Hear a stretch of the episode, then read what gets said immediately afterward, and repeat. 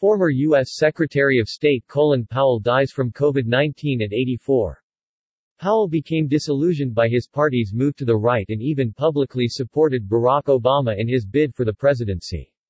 Powell also endorsed Joe Biden's candidacy to lead the country, stating that he would be a president we will all be proud to salute. Retired four-star general and former U.S. Secretary of State Colin Powell has died due to complications from COVID-19.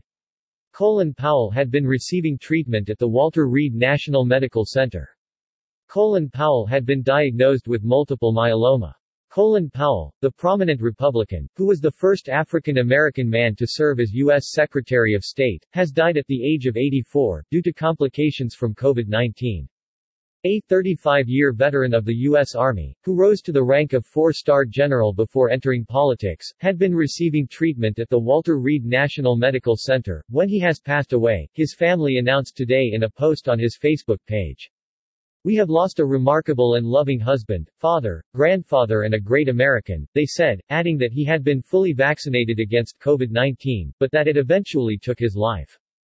Powell's family thanked the medical staff for their caring treatment. The cause of death was stated as complications from COVID-19. He passed early on Monday morning. A retired four-star general had been diagnosed with multiple myeloma, according to media reports, a type of blood cancer that hinders the body's ability to fight infections.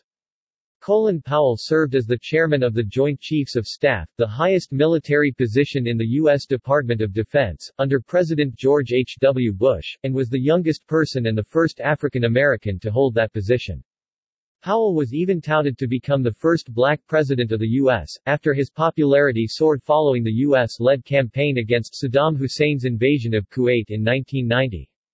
He later served as George W. Bush's first Secretary of State and, during that time, became the highest-ranking black public official. In 2003, Powell made his administration's case for invading Iraq to the United Nations, citing faulty intelligence that Hussein's Ba'athist regime was stockpiling weapons of mass destruction. In a now iconic photograph, he held up a model vial of faux anthrax in front of the UN General Assembly, but would come to acknowledge the event as a blot on his record. What ensued was a ruinous eight-year war. It is estimated that more than a million Iraqis lost their lives in the violence or due to the deprivation caused by the invasion, and thousands of American troops died during the course of the U.S. ventures in Iraq. The aftermath of the invasion led to widespread sectarian violence and the rise of Islamic State, is, formerly ISIS.